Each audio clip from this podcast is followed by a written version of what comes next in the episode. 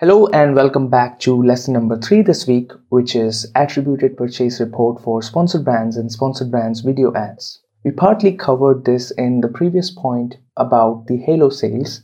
The attributed purchase report was launched recently for sponsored brands and sponsored brands video ads. The report essentially shows us exactly which products are being purchased and whether that's Halo sale, that is sale on the non-advertised product after a shopper clicked on another product ad from your brand and additionally, it also tells about what percentage of sales are new to brand sales.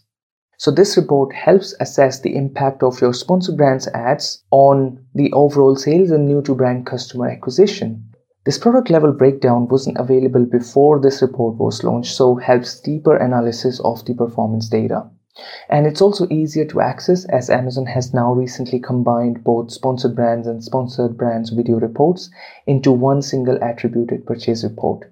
So now you don't have to select between sponsored brands and sponsored brands video category for downloading any of those sponsored brands or video reports. They are all consolidated. You only have to select the category as sponsored brands and then sponsored brands video or sponsored brands corresponding data would be showing in the respective columns. So it's, it's much easier to download just one report rather than two previously.